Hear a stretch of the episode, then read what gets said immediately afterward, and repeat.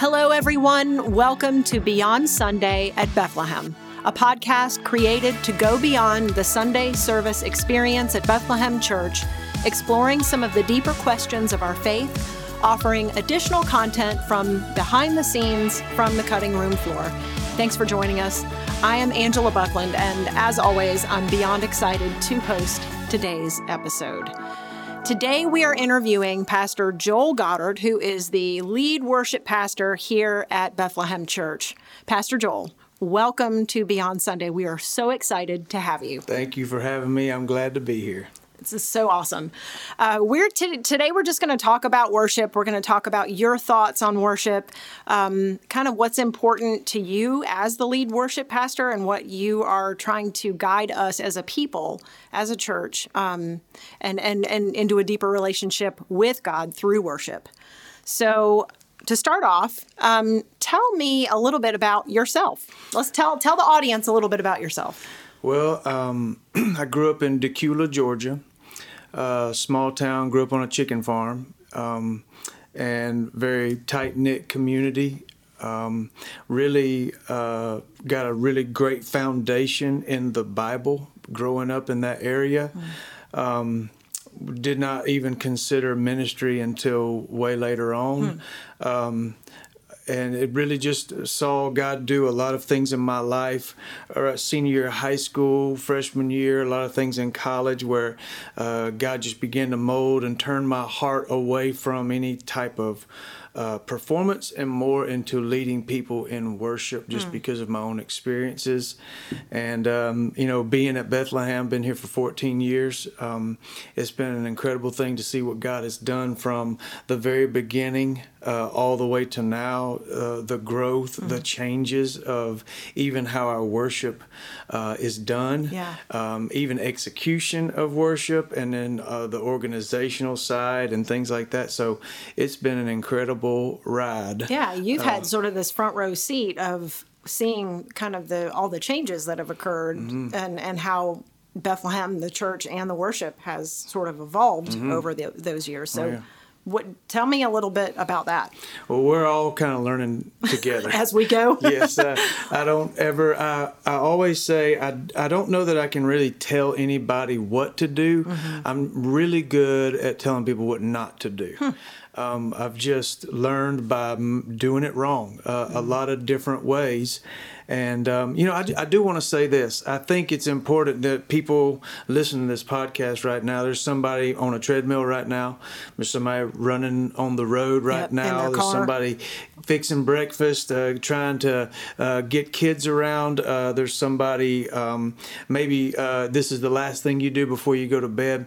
And when it comes to worship, the thing that I don't want to happen is for people to separate what you're doing right mm. now from what worship is. Right. That if you're on that treadmill at the YMCA, you are worshiping. Just yeah. talk to somebody this week uh, that led someone that, that was led to the Lord at the YMCA. Mm-hmm. So the, that is worship. This is a lifestyle thing, but I think what we when we talk about Sunday, it's that when we all get to come together, right, uh, shoulder to shoulder, and lift up the name Jesus. That's that moment where we're doing. There's only a few things that you do on earth that will still do in heaven, and worship is one of them. Mm-hmm. And when I say worship, I'm not talking about just the lifestyle part, but standing together, singing, lifting up the name Jesus. Mm-hmm. Um, and none of the songs will be about us anymore. Mm-hmm. That's the cool thing about when we get to heaven, mm-hmm. is there won't be any more. My life is this, but Jesus. It's just right. all going to be Jesus, which right. that's going to be fun. So mm-hmm. that's awesome. So, what would you, kind of in line with that, what would you say to help or encourage someone who is new to worship or uncomfortable with outward expressions of worship? well, first, I would say I totally understand. Mm-hmm. Um, you know, I grew up in a, uh, a traditional Baptist church. Um, there was a lady in our church that would lift her hands and I thought she was crazy. And people have heard me tell this story in the past, but it really does describe that process I went through. Um, I won't say her name, but she, uh, certain songs, there'd be certain moments where the Spirit of God would just hit her and she would lift her hands. And so I started asking around. I asked my mom and dad, why does she lift her hands in the air while we're singing? Yeah. And there really wasn't much of an answer. Um, and so I really left that conversation thinking, well, she is, she's crazy. so I went, uh, when I went to college, I had a man encourage me to begin to read through and memorize as much of the book of Psalms as possible because it's all the music in the Right. Bible. If you're going to be a musician, you should at least know all of that. Yes. And then I got to Psalm 63 where it says, I will lift up holy hands in the sanctuary. Uh-oh. And that's the moment where I shut the Bible and went, that woman wasn't crazy.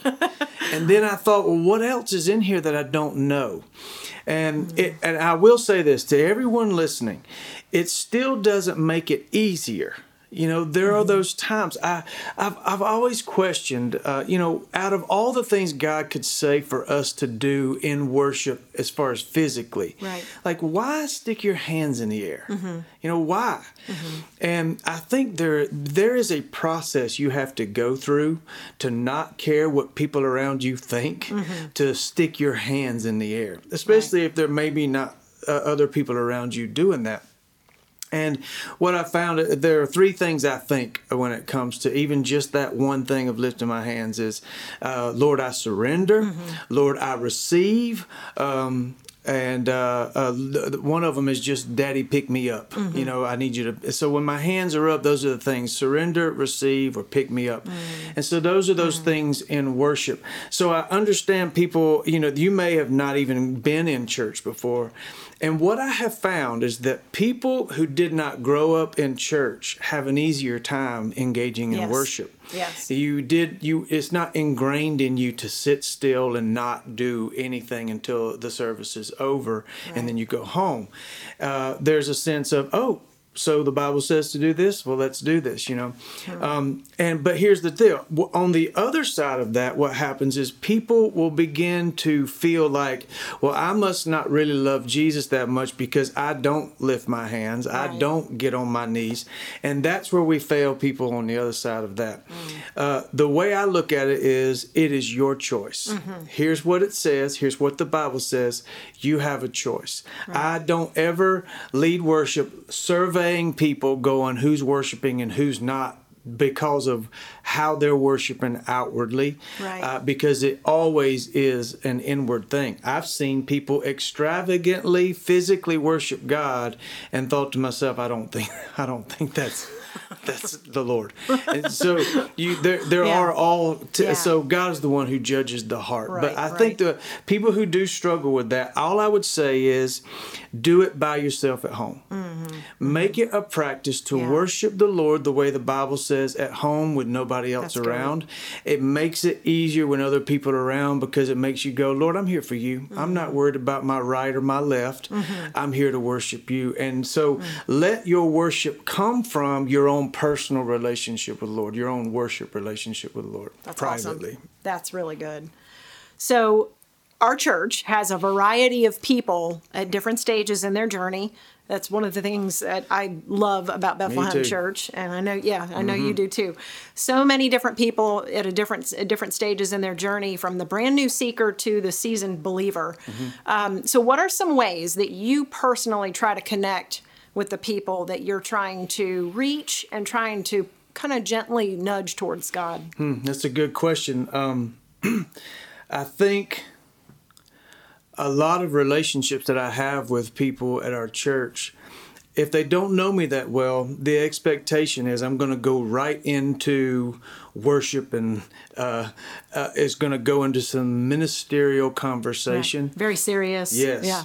And I found that I have to, and I'm I tend to be uh, more of an intense personality anyway. So like Mm-hmm. Me I- too. It's yeah. okay. oh yeah.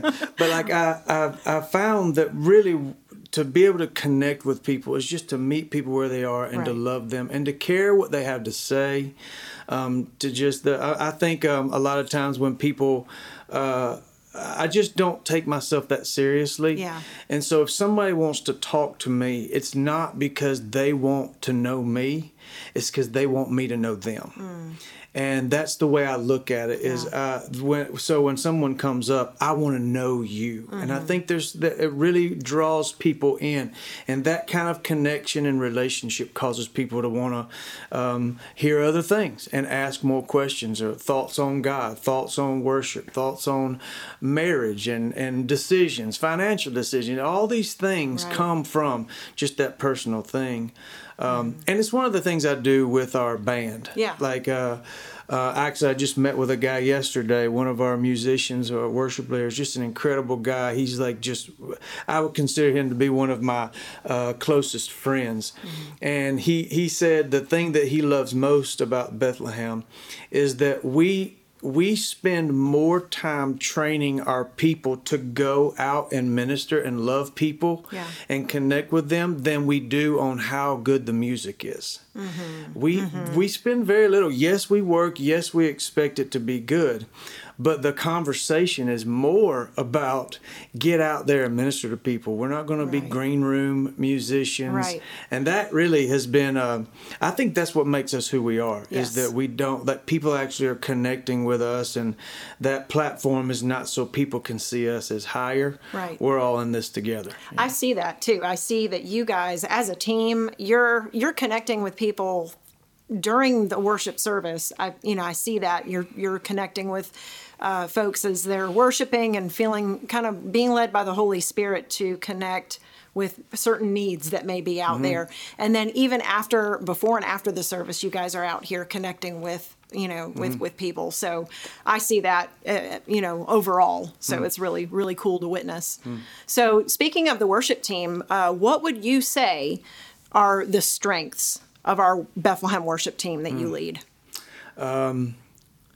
I would say uh, humility. Mm-hmm. I, I would say that there are no egos. yeah because i want to stop and I, i'm sorry to interrupt you That's but they are the, some you guys are some of the most incredibly talented musicians but i get the impression that that's not all there is to it No. so And I would say that uh, I mean there there are, there are uh, certain people that play with us that could go anywhere and play anywhere Mm-hmm. Right. for anybody. Right. Uh, but I think what really makes uh, is, is that we have worshiping musicians. Yes. That their heart is to play the guitar before the Lord, not to uh, play before people. Mm. But when you play before the Lord, God ministers to the people. Mm. When you play for people, it, it gets too confusing. And that's that's the difference. And I don't think there's anything wrong with performance. You know I, I don't at Mm. Right. all. I don't I'm not saying anything negative about that. I'm just saying when it comes to worship the attention needs to go on Jesus. Mm.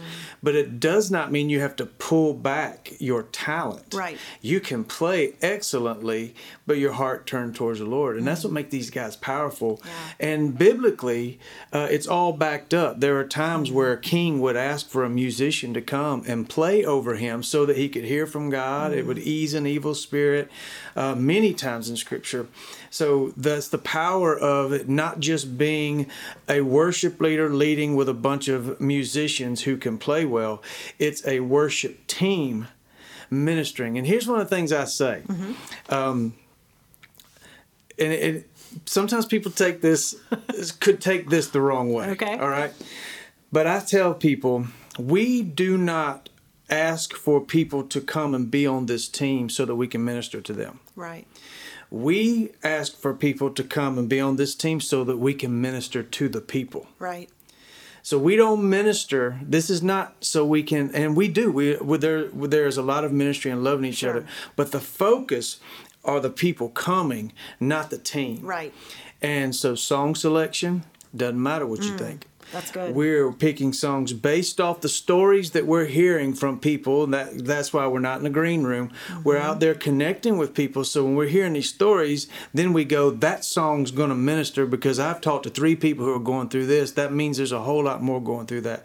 So it so helps you connect people to what's going on, and it, and it really does um, uh, create an environment where there's a lot of uh, love There's a lot of grace. There's a lot of mercy, but there's also just a there's like a hey, we're going to battle together. Right. You know, this is not a um, performance thing. This is a let's go and minister to these people. I, I, one of the things I've said to any of you that know Chevis, one of the um, girls that leads worship at Bethlehem, is that when that girl sings, chains fall off of Yes. people. Yeah. Uh, there's such a powerful anointing on her voice. And I'm always blown away. I, I, enjoy watching what God does when she does that. We have a few people like that. I see it even with uh, one of our guitarists, Andrew. He has just, I mean, in the last couple of years, begun to turn this incredible talent, but taking his heart and, and doing it before the Lord. Right. And you see God begin to minister to people. And, uh, and I think that's what makes us really, really good at what we do. Yeah. Yeah, that's so cool. So, you know, my, one of my questions was Is there a type of worship music that you feel best represents Bethlehem? But I don't, I think that's kind of the wrong question. I feel Mm-hmm. Yeah. like, I mean, I feel like you guys are taking all kinds of different styles and different varieties of worship music, and it's ju- it's really the heart behind Mm-hmm. the songs. Yeah, because I grew up on hymns, so we still do hymns. Yeah, yeah. Um, I love the new any of the new praise music, Mm-hmm. um, but I, I even like the new album uh, that we're gonna begin to start releasing here Yes. soon. We're gonna uh, for anybody, a lot of you have been asking about it, and we're, it'll be we're gonna release two songs at a time. Then we're gonna do a night of worship. We're gonna have some fun with it. But I would say even our album uh, has a different sound and flavor to it than even some of the worship songs that we do. So Right. now we've created another sound Mm-hmm. that we're doing. So I've never been much bound by a, a style. Yeah. But I think part of it's because I was born and raised in Dacula, Georgia, but my degree is in opera. That's so, awesome. So that's like That's pretty well rounded, that's I'd the say. whole gamut. And don't think I enjoyed it. I, I, I acquired a taste for it. Right. But it was, you know, so I, I've, I've learned to uh, appreciate all kinds of music because of that, you know. That's incredible. That's a great example. so, the next, our, our final question is uh, in choosing what worship songs you guys play, there is so much to consider when you think about, like we've mentioned, the age groups, the variety, uh, the different levels of faith that we have of people here in our church. So, what is what is that thing that you look for in a song um, that will help church, our church, worship together and draw closer to God? Okay. Man, I wish we had more time. All right, so We saved the best for last, I maybe? know, man. You should ask me this first. All right, first thing, it's got to be anointed. It can't be good. Mm. Now explain that. What does anointed mean? Anointed means Christ. Okay. I mean, the word actually means Christ. Mm-hmm. Like, you can just tell. Uh, Chloe, one of the girls that sings with us, she is anointed. She opens her mouth, God moves. Mm-hmm. Yeah. It's like God's waiting on her to minister, Mm. and he he begins to move. There's an anointing on that. Um, I, I feel like I'm anointed in evangelism. Mm-hmm. I, I'm anointed to when I lead worship, when I sing, when I speak. It draws people in to want to know Jesus. It's just how God created me. Everybody's got, but like when it comes to a song, I've heard a lot of great songs. Yeah. But it's not anointed, so it, it gets moved to the side. It doesn't Gotcha. stir. It doesn't draw.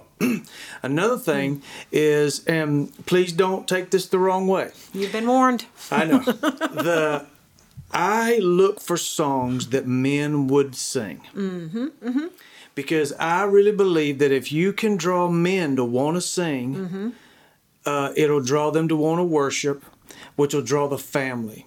so love it. I'm not saying women don't matter. Right. But I'm saying that I've just it's been in my experience Yeah. that if we can so I pick songs that men would do. Mm-hmm, So I, I tend to not do fluffy songs. Uh, you know what I mean? Mm-hmm, Yeah, sure. Goo- gooey songs to Jesus stuff. I, uh, Jesus cakes. You know, I don't I don't I don't pick songs like that. Not saying there's anything wrong with them. Right, right. Personally, I listen to some of those in my own private time with the Lord. Sure. But when it comes to our congregation, there are specific men, Mm-hmm. and- some of these men at our church know who I'm talking about, that I think, would he sing this song? so good. And so I, I think like that to draw people in to go, all right, if he'll sing it, because I don't, we don't have a problem with the women. Right, right. wanting to engage. Yeah. It's the men. So that's why I want to to draw them in that way. So I love it. I appreciate that because I know my husband wouldn't sing Jesus cakes. So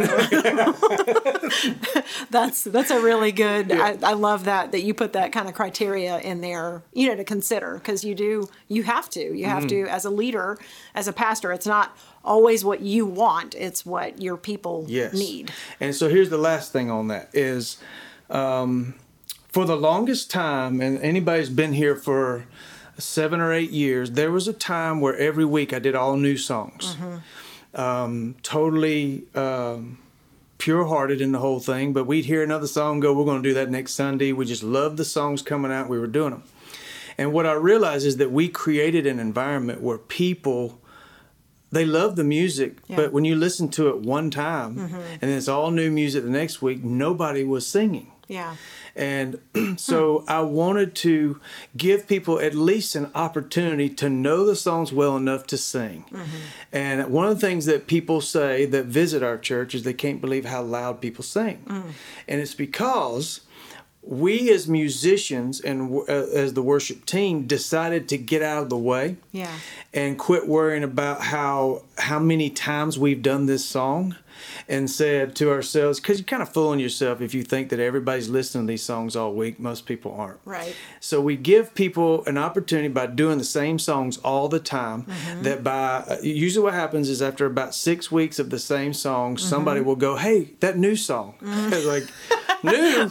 We've been doing that for six weeks. But Right. they're just starting to hear it. And that's mm. that's important. So when i pick a song i think to myself do I want to do this for six weeks? Right, So right. that's also part of the criteria is no, that song, I would not want to do that for six weeks. So that's part of the reason we do that is creating an environment where people have an opportunity to sing Mm-hmm. and then maybe those words cause their hearts to turn towards the Lord and be able to worship. Right. Well, Pastor Joel, thank you so much for your time. This has been a true pleasure, and I've enjoyed our conversation so much. So, thank you again, and be blessed. And we will be back again in a couple of weeks here at Beyond Sunday. Take care.